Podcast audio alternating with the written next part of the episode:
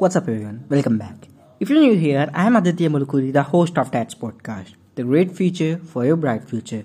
Today, we are going to discuss about how to develop a strategy. Like any strategy you want to work out, there's a small development you need to do with that strategy. So here we go. So number one, where are we? Discuss where you are, where you and your client are in your partnership. Examine how you got there and what has gone well and what hasn't. Number two, where do we want to go? Think blue skies. What would drive the most value if there were no obstacles? Then group these into who's what's realistic and what's aspirational. This will help with prioritizing, like what's in the first and what's last. Don't disregard the someday ideas, you will come back to them. Number three, what changes have to be made? Compare the current state and the desired state. What's inhibiting you?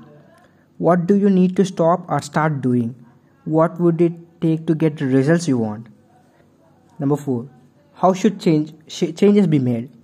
Change won't happen overnight. There are things you, you can do yourself which will deliver a fast result by putting mm, generally like a fast you need to persuade other people to buy into your strategy how are you gonna get their support intellectually and emotionally and the final one how to measure progress. Don't get too hung up with measurement, a rough and a dirty figure is fine. This isn't going to be audited by a team of forensic accountants who want to demonstrate progress that brings the strategic account plan to life. So this is the main thing you need to use for development of your own strategy. So I'll, I'll be like, I'll be back with another episode to how to make a strategy.